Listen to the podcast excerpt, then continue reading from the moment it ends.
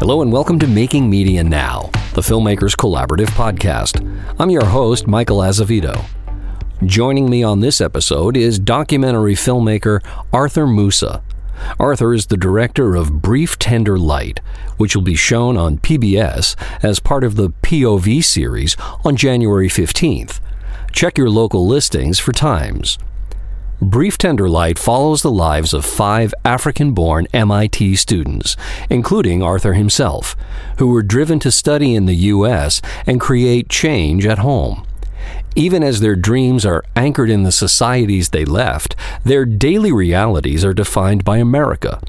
Each must refine their ideas about the world and about themselves, and ultimately, how to transform youthful ideals into action as adults. Here's the film's trailer. I just got admitted into the best engineering institution in the whole world. When I got the letter, I would never forget it. Those three letters, MIT, they mean a lot to people. People expect things from you. I think MIT will take me to the next big thing. 20 years ago, I too had been chosen from Ghana in West Africa to study the famous MIT.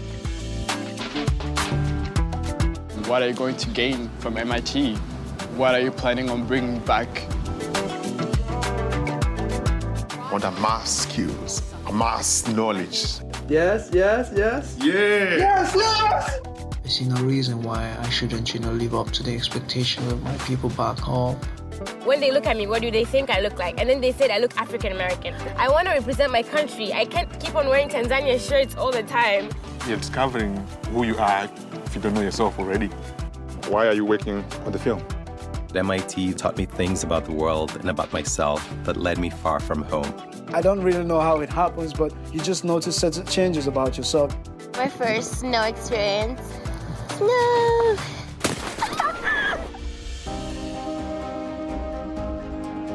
I have really high expectations of my experience here. If I'm not good in physics, then how am I going to be an engineer? Maybe this is not the right place for me. One thing I've been struggling with, am I ever going to feel at home in the US? Time is a tool, it gently molds you to a place. If I see people speaking up, I will go and speak up. Justice! Now! You have a responsibility to help your country. The fear of what awaits me in the world. I don't know what's ahead of me. This drive of wanting to help or wanting to impact other people's lives is something that's been there for me since I was very young. We have to pave our own way. and I am scared of my dreams because they're bigger than me and they're vast.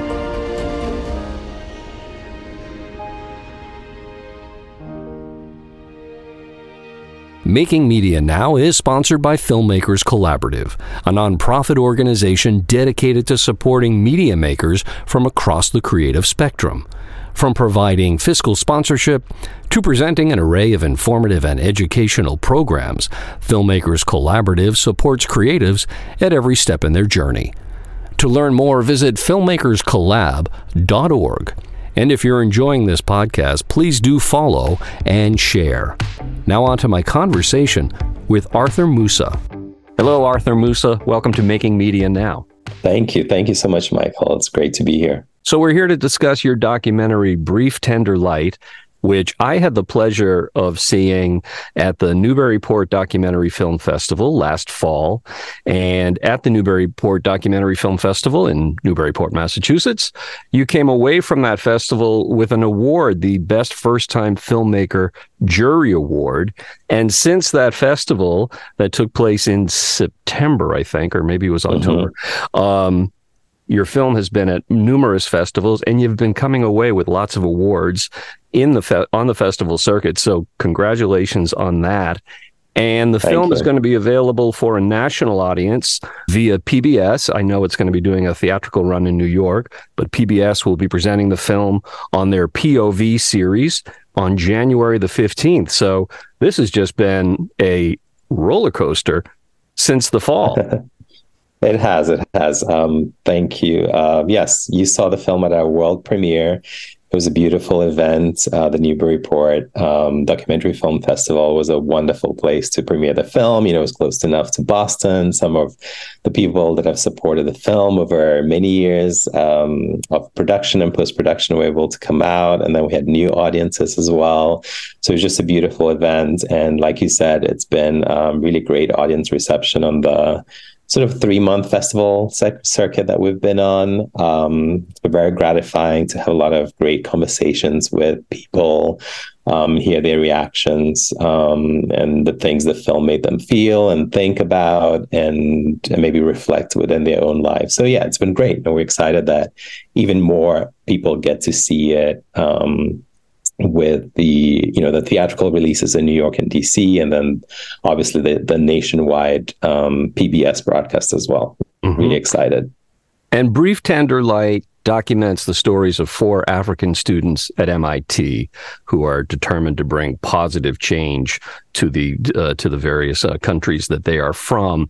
You are particularly well suited to tell the story of a person uh, of African origins who attends MIT because well, because um, I lived through that experience as well. I came to the US over 20 years ago from my country, Ghana, in West Africa, to study at MIT. I was 19 years old. Um, August 19th was the day 2000. I remember the flight. There was actually lots of other students on the same flight. There was a Ghana Airways flight. Um, lots of other students, some whom I knew uh, were, you know, it was the beginning of the academic year. And so a lot of people had gotten into colleges all over the US. So it was a very fun, kind of exciting plane ride. And uh, had you been to the US prior to that? I had been once before, yes. I mm-hmm. represented the uh, Ghana in uh, in a convening of uh, UNESCO. Um, mm-hmm uh, the United Nations Educational, Scientific, and Cultural Organization, when they turned 50, they had um, people in clubs, um, in their clubs all around the world, kids, students in clubs all around the world kind of come out and meet each other and do a bunch of cool things um, in New York. So, yeah, that was my first trip to the US. And when I came back here for college, that was my second. So and, yeah, I had lived through that experience and it inspired the film. And you have to be significantly high achieving academically to be accepted to to MIT. Um, and as are the the four students that, that you profile. I'm wondering uh, your experience as an undergraduate at, at MIT. Did you feel uh, an increasing sort of burden of expectation given that you were from Africa? Did you feel like in addition to representing your own ambitions, you were carrying perhaps the ambitions of others? I would say yes. I think coming in, you're very aware that a school like MIT, and you know, it's not just MIT, lots of other schools in the US. The US has a lot of um, elite schools that um, are known around the world, obviously Harvard, Yale, um, and, and the likes, you know, that the Ivy Leagues, but then also, you know, the ones that are outside of the Ivy Leagues.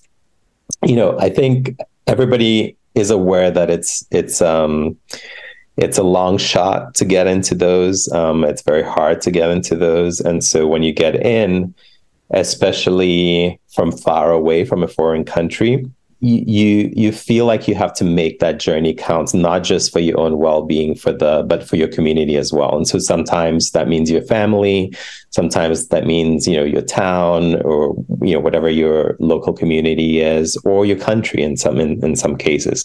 And i definitely felt that. I think sometimes it's spoken by your by members of your community explicitly kind of go get the best knowledge in the world travel the world see things learn from them and then bring uh, knowledge and ideas back to and skills back uh, back home mm-hmm. and um, and make home better make make home um, yeah make home better um, and I think MIT or places like MIT institutions reinforce that idea that you live not just for yourself but also for um, for your community what, whatever you end up defining that as. And so there is a lot of pressure kind of internally um, from back home, but then also from your new adopted home to really make a difference of some sort in the world. Um, and yeah, a lot of a lot of that pressure is kind of what we explore in Brief Tender Light. So, give us a brief introduction uh, to the four individuals who you profile in the film. You know, perhaps their names, their the country that they're from, uh, and we can go into further detail about the, the, the particulars of the individuals as we go on. Sure, happy to. Um, know, so the four participants in the film, the four four film stars are Sante Nyambo, who's from Tanzania. She's a young woman. Her, her dad is um, is a professor in Tanzania, and so she's a bit, a little bit from a, I would say, a middle class background in Tanzania, and um, she has a lot of ambitions to kind of, you know, live out this expectation of live for yourself, but also for your community. Um, there is Philip Abel Adama, who's from northern Nigeria, from Kano, um, and his journey in the film is really to change the the story of his family, as he as he puts it um, somewhere in the film. Um, we also have a young man from Zimbabwe, from the outskirts of Harare, which is the capital of Zimbabwe. His name is Fidelis Chimombe, and um, you know he's interested in kind of development work and um, yeah, I guess making a difference in his country. Um, mm-hmm because the country has been I guess, in a struggle with democracy um, for the for the many years that he had been yeah, yeah, ever since he was born. And then the fourth character or the fourth participant is Billy Ndengeyingoma, and um, he's from um, Rwanda, from Kigali, and uh, you know his mission in the film has to do with nation building. Um, he's trying to figure out his role in his country, Rwanda's reconstruction post genocide. You mentioned beginning your undergraduate studies at MIT in the early 2000s, and and I know that you worked in engineering uh, for Texas Instruments, I believe, for a while. Uh, I did. But you also make reference in the film around how some of the uh, the writing classes that you took as an engineering major allowed you to access parts of yourself perhaps that that that you hadn't before. And i'm wondering when you were going through that process as an undergrad were you ever thinking to yourself, this experience that I'm having, I wonder if it would be useful in the future to sort of document this so that it would be uh, almost a tool for others to to appreciate, uh, you know, what it's like to be from a different country in a different place, etc. I would say not really. I never thought I would make a film. You know, when I was going through um, my undergraduate studies at MIT. Uh, but I will say that I stayed on at MIT and, and got a master's as well. It was sort of um, a five year program where you you know once you get in you get to do your bachelor's and your master's right right uh, right away. And so you end up taking some you can end up taking some graduate level courses with as an undergrad. And i actually remember you know once i got uh, you know most of my requirements done and I had a little bit of free reign to uh, pick and choose, you know, electives that just interested me. You know, I mm-hmm. studied French, for example, at some point, and then I did um, a class in economics, actually. And in that class, you know, there were a lot of interesting things we we studied. But I remember writing a paper, um, a little bit of like a a mini research paper and a end of semester paper that was kind of about brain drain versus brain circulation um, and the trends of student immigration. You know, um, it was a, definitely a phenomenon that was happening all around the world. Mm-hmm. But I guess, you know, now that I think about it, given that you asked the question, I guess that interest in reflecting on my own journey and then and masse the journey of international students, particularly from Africa to the US and to maybe some European countries as well. That has always been interesting to me because I felt, I guess I always felt like the story that I'd been given was a little simpler than the actual experience. You know, I'd been given this mission of kind of go get the knowledge and come back um, which then the adopting country that where I was studying in was also reinforcing, but return was a lot more complicated than than that simple story and mm-hmm. i was i felt like that return you know even though individually we have agency within our own lives and we get to pick how we, we choose our lives the decisions we individually make together um, have a large implication for either the African continent or individual countries like my country, Ghana. Um, and so those trends, those larger trends, do have implications for both the U.S. and then um, both and, and Africa. And I guess that that also stems from the fact that my dad also went to study abroad um, but in the Soviet Union, you know, decades before I took that journey to the mm-hmm. U.S., and you know, he and his cohort of uh, African students uh, who went to study abroad ended up coming back to the continent, and they were the doctors, they were the engineers that really, you know, kind of integrated and made a difference back home. But you know, the next generation is living a little bit more of a com- com- uh, uh, a little bit more of a life that spans both you know one foot on on on the African continent, the other mm-hmm. in the North American continent. So anyway, all of that like just made me really curious about looking at what was going on. But it took many years later to kind of figure out that maybe a film was a good way to do that. Yeah, and, and in addition to that master's program at MIT that you mentioned, I know that you also have a MFA. Um, I did study in the MFA program. I never finished it. Okay. yes. Um, so I did two years of the MFA program at. Well, you've University. got a documentary that's going to be playing on PBS, so I think you did finish it. are, you, are you giving me the MFA degree here? This is your honorary degree. My honorary MFA. Thank you. Thank you so much. I accept. I'm honored to accept. I'm yes. I'm curious. Um, and maybe there's no basis in fact for this for this inquiry but does the does the engineer's brain bring any particular skill set to the sometimes mammoth task of producing a years long documentary maybe it's a tough question i think I, I wondered about that during the edit process because I mm-hmm. I was editing. You know, we had a long post production edit um, phase of the film, and we had multiple editing teams touch the film, and eventually Kelly Creedon was the fi- the final editor that really put it all together. But I was editing it for a couple of years, and I thought the similarity between like programming uh, software software engineering programming and editing was that you know you kind of have an amorphous problem and like very complex you, you have uh, a lot of complexity and you have to tame it and give it structure mm-hmm. right and so that that approach of kind of high level defining what the problem was and then you know um, finding a path um, and then making a plan and then tackling it in PC in, in pieces seemed familiar and maybe analogous. Um, but actually, in the MFA program, I would say I I some of my classmates, um, you know, were not in, or most of my classmates were not engineers, and some, you know, had done film and other arts disciplines in undergrad. And so it's really fascinating to for me to see how um, you know, their approach sometimes was very different from mine because I kind of want to plan it all and kind of want to break it down and, and have steps to follow.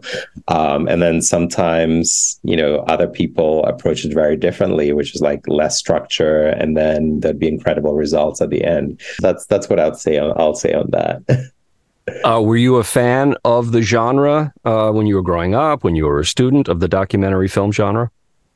I was not actually. I discovered documentary in film school. Mm-hmm. I um, went into film school for the MFA program at USC, wanting to make fiction films because I I had always written. You know, I'd always made up short stories and poems and things like that, and so this seemed making you know writing screenplays and making up stories and and having actors act them out seemed like an extension of that And um, it was in my second year of the MFA that one of my mentors, uh, Tom Miller, said, you know, if you want to become a director, you should edit a documentary. And so I was like, oh, hmm.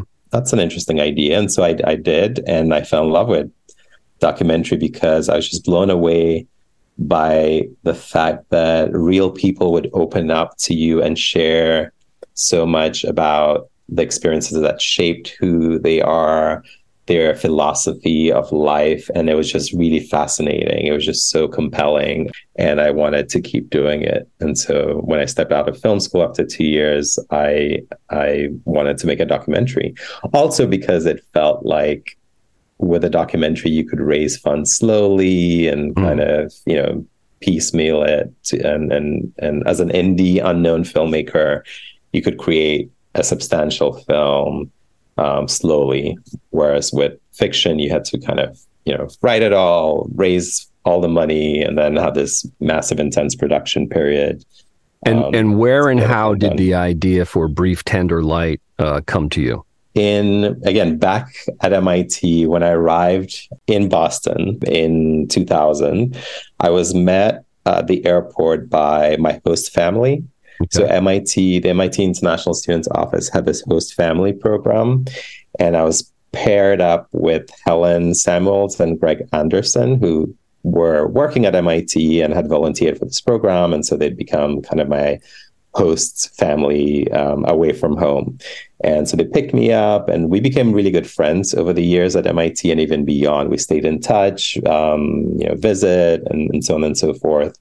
And when I was leaving film school and hunting for a documentary idea, I, I mentioned that to them. And so over brunch, they said, you know, why don't you make a film about that experience of kind of, you know, we watched you step out of the plane, come, you know, uh, arrive in Logan.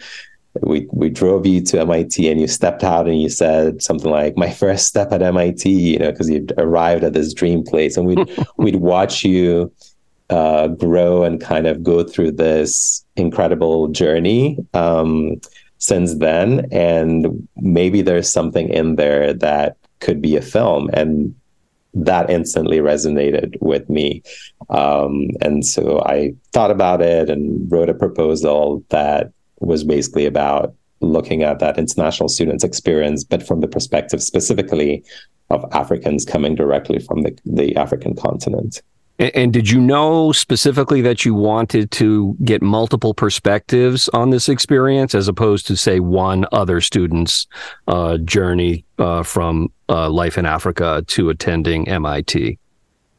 Yes, I, I definitely knew I wanted multiple participants. Um, in the in the very first draft of the proposal, I wanted to shoot it in one year and have participants from different stages of college. So, you know, some first year students, some seniors, some people in the middle, follow them for a year and then edit it and, and be done. But then as I thought about the questions that I was really interested in exploring, I realized that the only the, the more powerful way to do it would be to really see how the same people um, interact with time. You know, I wanted to see how people people's ideas of who they were, their place in the world, their relationship with home, their relationship with the, with America, how all of that would um, would evolve over mm-hmm. time. You know, because I was really interested in how that that slow thing that happens where you know something shifts within you so that two three years after being away from your home country you go back and you're seeing it with new eyes and and and and and you're feeling a little bit different a little bit you know like you've drifted away a little bit you still right. fit in but there's something different you know i wanted to see how that process happened um, and the only way it seemed to do that would be um, to kind of you know basically go through college with um, with participants. I didn't know how many um, I, I, wanted, but it was definitely going to be uh, more than more than one. And how did you deci- with, how did you decide on these four particular individuals? Mm, I would say we kind of found each other. So what happened was we started with eight, or I started with eight I reached out to the admissions office at MIT, told them, you know, the project idea, and they thought it was great, but they couldn't give me uh, people's contact info, um, you know, for privacy concerns. But they could. They offered to send an introductory letter uh, on my behalf. So, you know, I I described, I created this letter. They sent it to people, and then there were twelve um, African students that had accepted MIT's admission offer. And so they got my letter of the 12 A people reached out to me. And so we started communicating over email and, and phone. Um, and I arranged to film them when they first arrived, either at the airport or at MIT uh, back in 2011.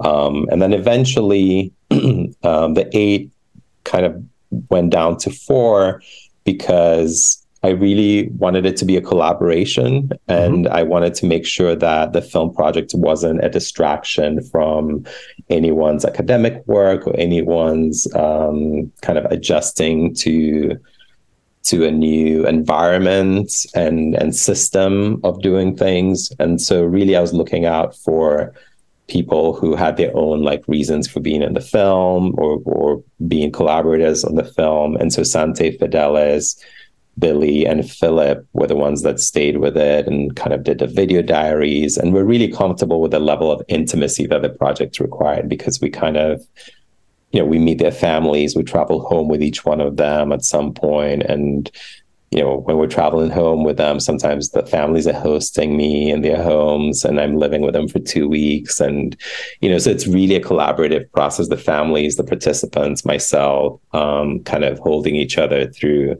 this exploration of of uh, of the journey. So I know that your your production started uh, 2011, I believe. Yes. And and when did you wrap up? wrap Not up necessarily like post production, but when did you wrap yeah. up shooting? The last time I filmed with any of the participants was in 2018. Okay. Um, so about three years after they graduated college, and then, but I still, you know, would film pickups. I filmed some stuff in 2019 mm-hmm. with other participants that I thought would make it into the film. It was in some versions of cuts. And then actually, the last time I shot anything that made it into the film was probably Thanksgiving last year because I, I, needed, you know, once we kind of had the structure figured out, um, my editor and I, Kelly Creedon and I, decided like we needed more establishing shots of MIT and Boston and things like that. So I had to quickly head to Boston over Thanksgiving and and shoot some more. So over, I, I think one of the really uh, effective uh, aspects of the film is that passage of time, and when mm. you know we first meet the four participants, and they're they're all freshmen. There, there's this great scene early in the film. I think it's all four of them. It's definitely three of them. It might be four, where they're just kind of exchanging initial experiences mm. of mm-hmm. being freshmen, being freshmen at MIT, being freshmen at MIT from Africa, and mm-hmm. how they're perceived, you know, by other students. And what I really liked about particularly that scene was there was there was a uh, aspects of it that were particular to them and exclusive to them.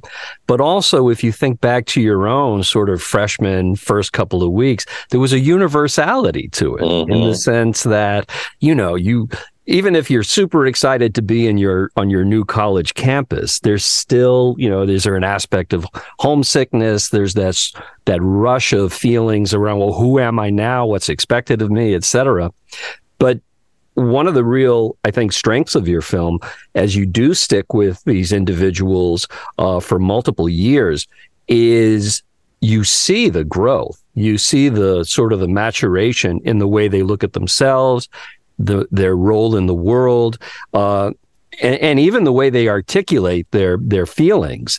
Um, when you were planning throughout all of these six seven years how did you maintain the relationship with each of the students and m- maintain sort of the uh, the heart of the film that that you wanted to con- that you wanted to uh, to make? That's a good question. I that's what I haven't been asked before, and so like I feel like I need to think a little bit. Um, I mean, I think the way I maintain the relationship is the way it's probably similar to how you maintain a friendship. It's a little bit of a check in. You know, occasionally, you know, we always talked about, I, I wanted to make sure that they were comfortable with what ended up making it into the film.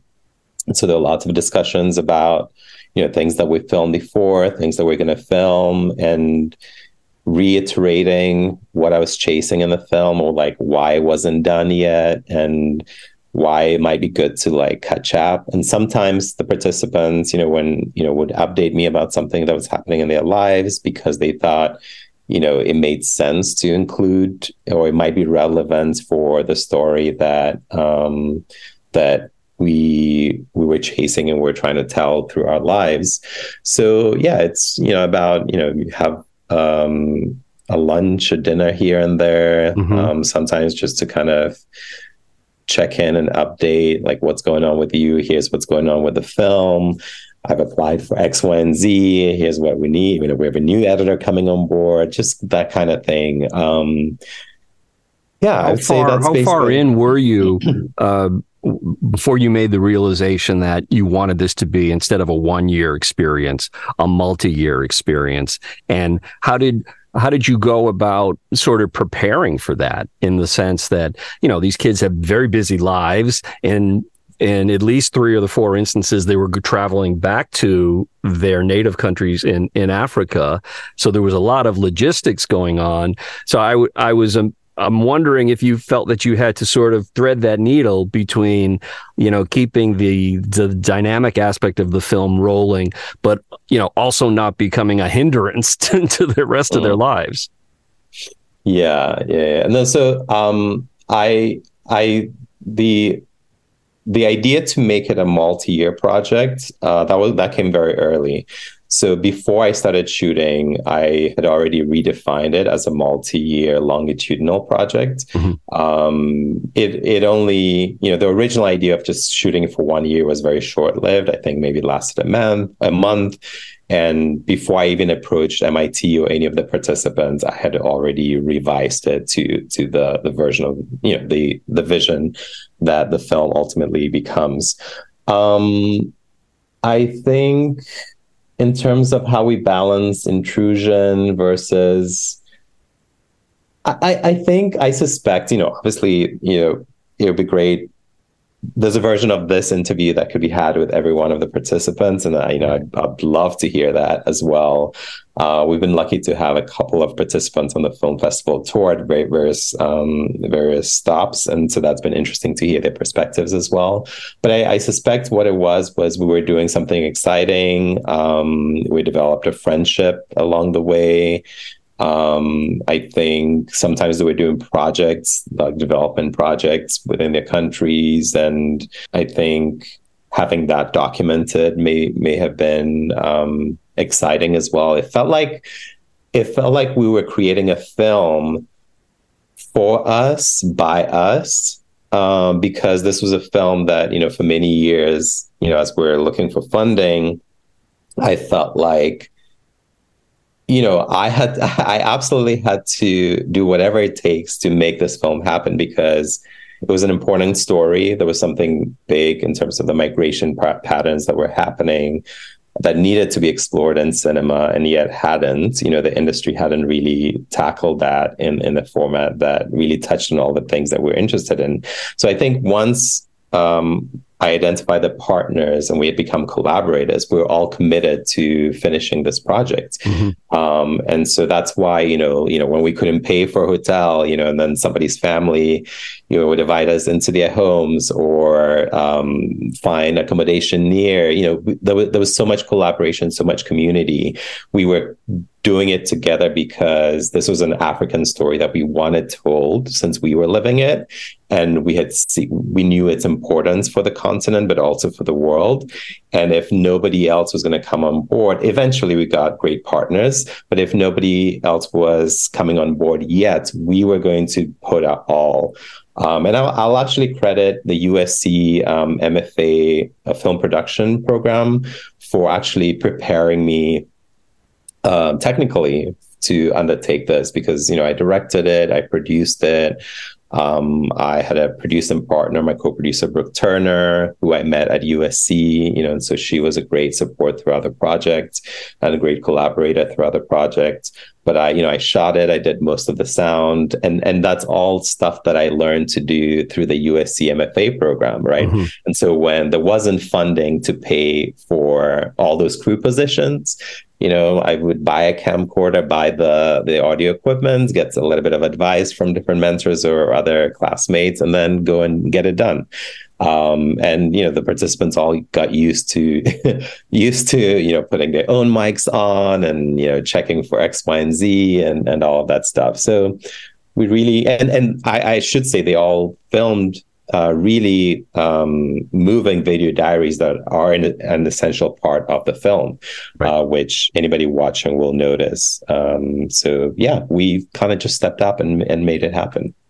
How much of a difference or how much of an impact do you think that the fact that you yourself had gone through a similar experience, uh, you know, being an international student coming to MIT, being an international student from international student from Africa coming to MIT, how much do you think that played a role in winning over the the the trust and the con in the confidence um, uh, of the four subjects? I think that probably was important um, because again, from the get go, I knew I, ha- I wanted to make this an insider story. This was not a story of um, this was not a project where somebody with a lot of access, a lot of um, a- a- access to the industry was coming in yep. and thought there was, you know, money to be made from, you know, telling the story of Africans at a fancy uh, university. This this was really um, kind of a down to earth, like we're trying to figure out this experience. I don't have the answers, but I think if we film this over many years together here in the US and then in your home countries, we can assemble something that really speaks to this this uh, very specific, but then again universal. You know, like you were saying, there are aspects to it that you relate that resonated with your own experience of kind of leaving home and going to college.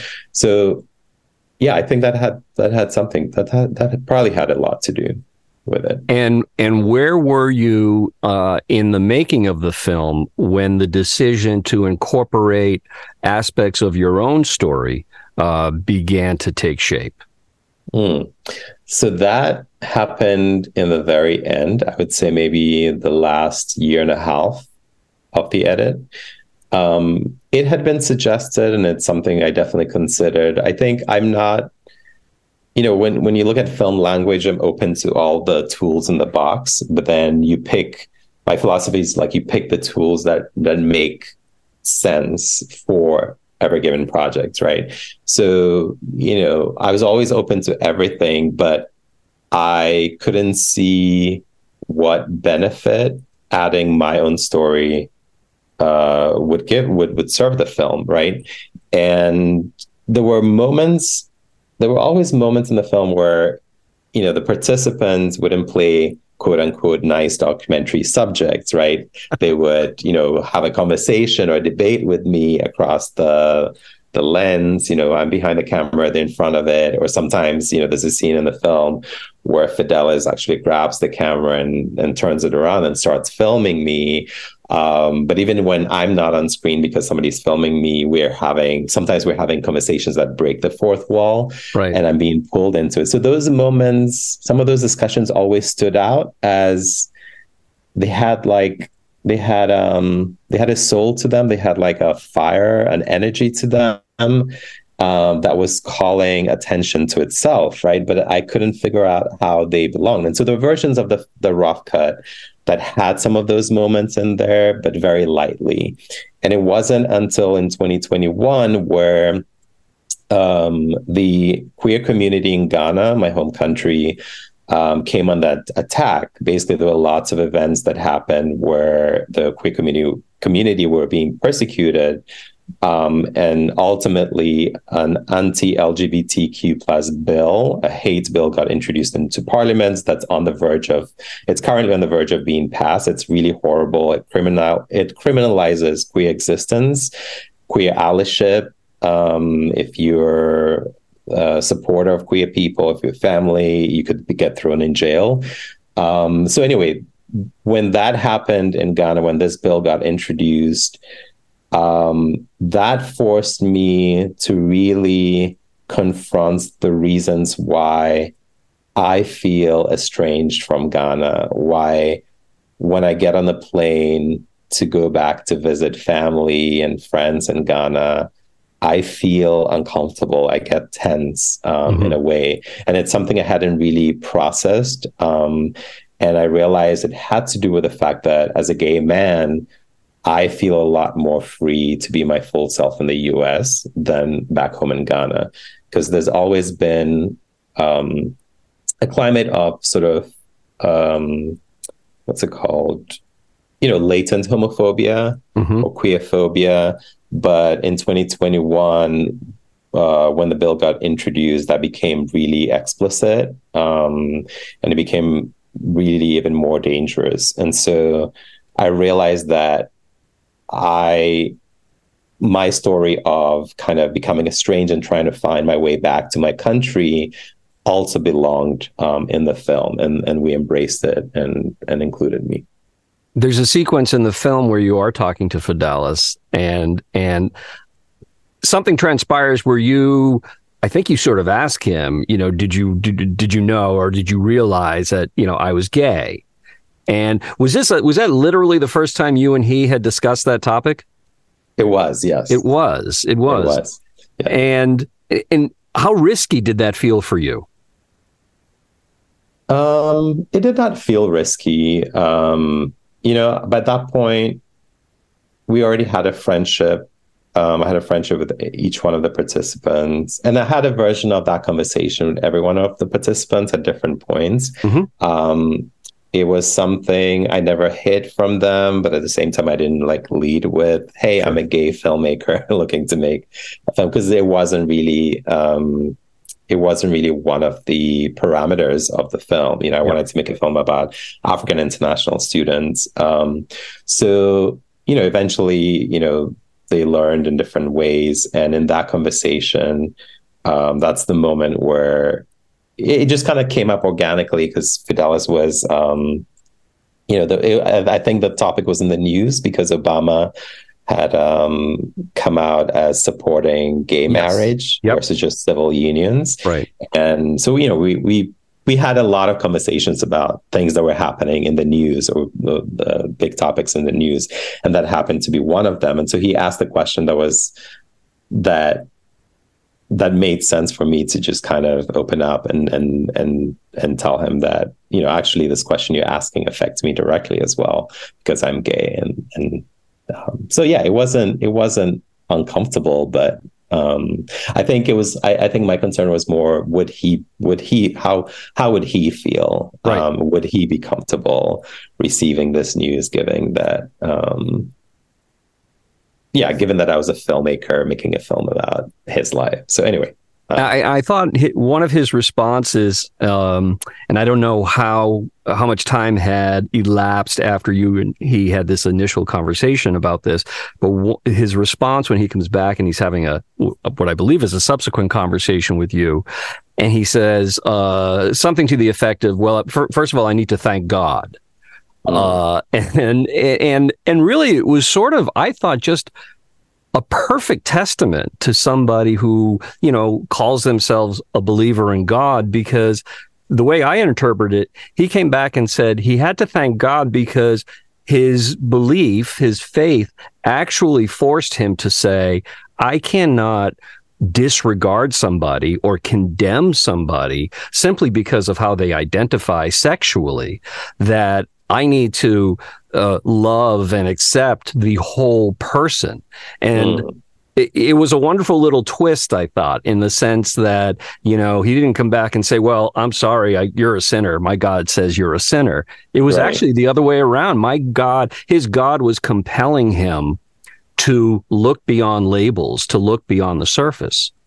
Right, right. No, I think that that's a that was a very beautiful moment because too often um, I think religion is co-opted in our societies around the world to persecute people, uh, including queer people. I mean, that's that's part of what's happening in Ghana, um, and unfortunately, that is the lie, right? That that religion ultimately has a lot of love, and God has a lot of love, um, and He had that.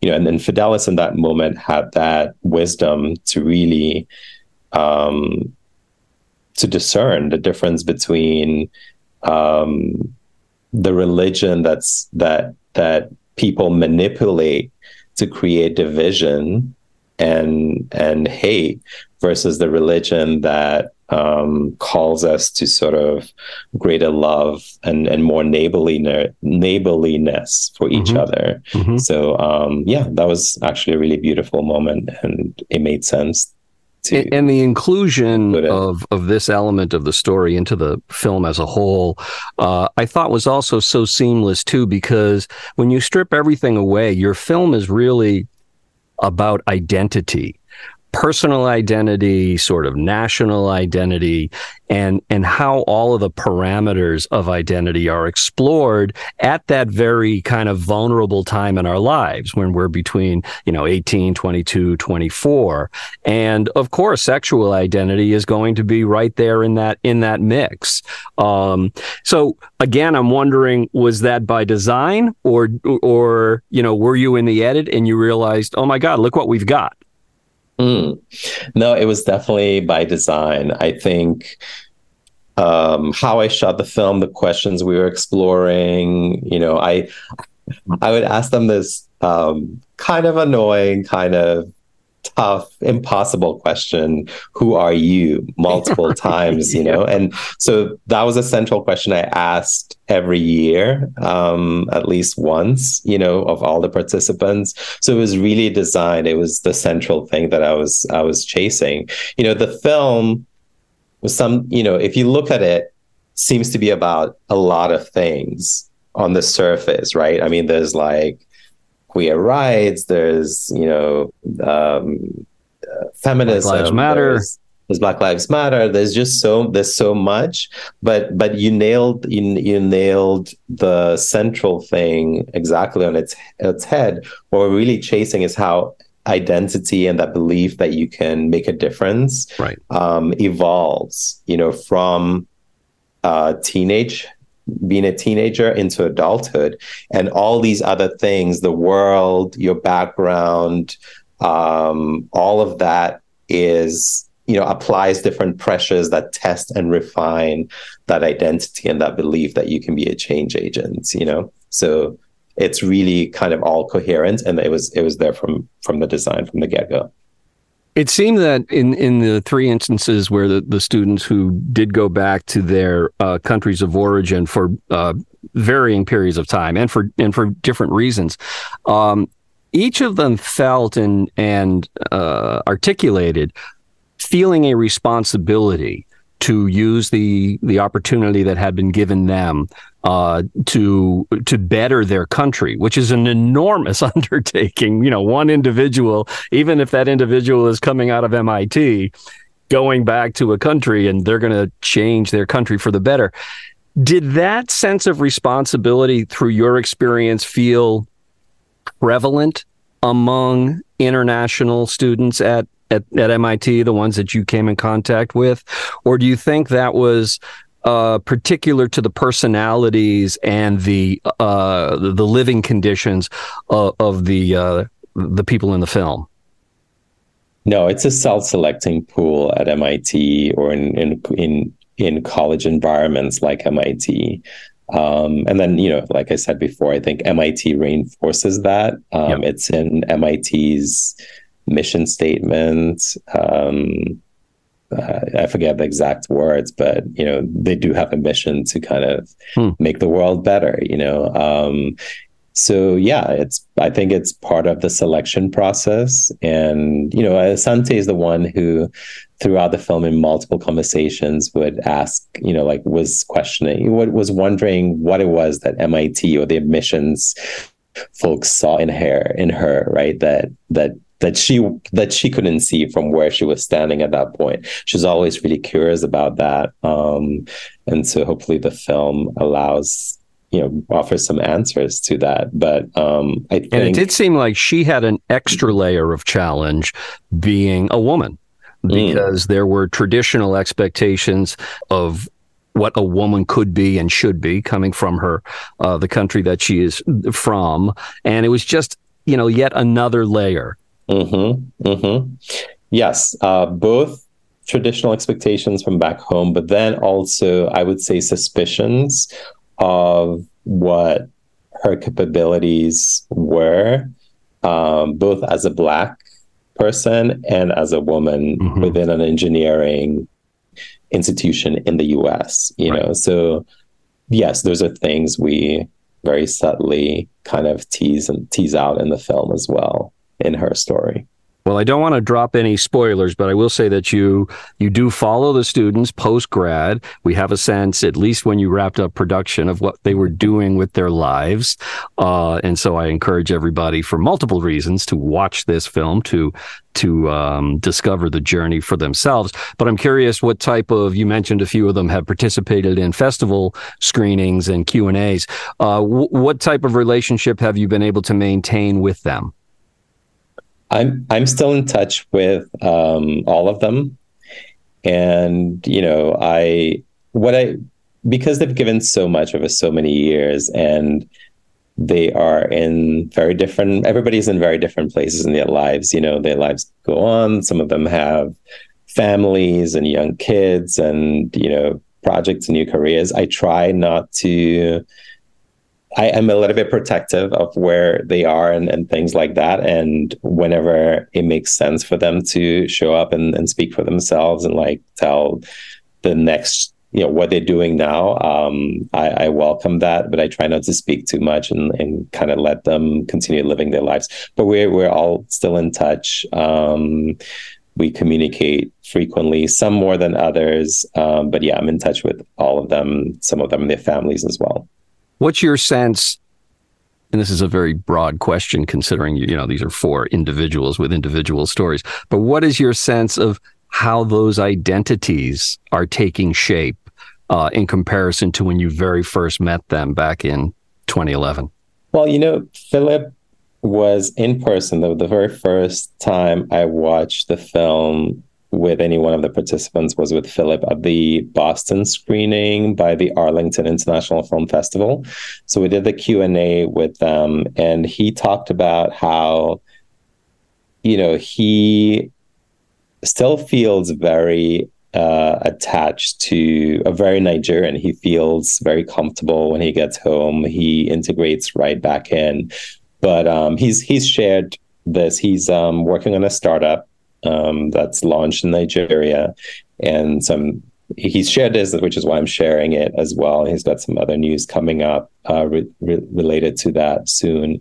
But um, you know, he talked about how even though he he still feels very much at home in Nigeria, he also knows that he has not lived there um, in many years substantially. And so he relies heavily on people, local Nigerians who have lived, who who who know Nigeria um, as it's functioning, as it exists today. Um, he relies on them for you know like the startup, the work that he does, he's doing at his startup as well. Mm-hmm. Um, and so you know, I think that the identity question is ongoing for everybody um, yeah. yeah, ongoing for everybody. I think it's a life project. Yes, it is. It is for sure. so here's a question sort of out of left field, but with your particular disciplines, with that brain of yours, I'm curious as a as a filmmaker, but also as a software engineer, what's your take on the role that AI is going to be playing in filmmaking in the short term or perhaps in the longer term? Define that as you will. you know, I've, I've, been trying to like listen more. Um, um, I I am no expert in AI. I took one artificial intelligence class um, at MIT, and actually, from what I remember, I was actually kind of sorely disappointed hmm. by it. Um, it felt, uh, you know, you know, the algorithms I came to understand were very not not particularly intelligent. You know, I, I feel like the science fiction, at least at that time, the science fiction and the reality um, were were quite separate. We're quite mm-hmm. far apart. Um, I think so. Anyway, I can't really comment about AI's potential because I'm no expert in that um, right now. But I guess with any new technology, I feel like my belief has always been that the human factor you know, like movies have worked for so many decades because it's a format of storytelling that really aligns with who we are as human machines, right? It really titillates our imaginations, it gives us deep satisfaction. Um, you know, books also do that as well.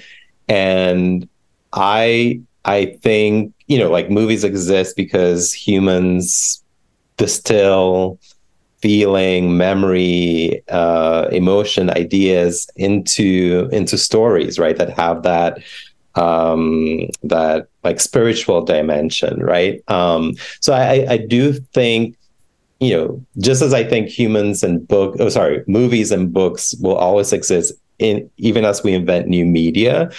Um, I also think human creation of these stories will always have a place that is irreplaceable. Um, but of course, with every new technology, we have to kind of figure out how to put reasonable safeguards um, because those technologies do shape our societies um, and can have really drastic negative effects. Um, we've seen that with, you know, everything from social media to, you know, weapons that we've created and, mm-hmm. and so mm-hmm. on and so forth. So I think all the enhanced scrutiny um, that's happening in, in Hollywood, you know, with the strikes that just um, recently ended, all of that is deep, is very warranted. Most definitely. Uh, and what about for yourself in terms of next projects? Are you thinking that your next project is going to be another film, or uh, do you have some killer app that you've been developing on the side?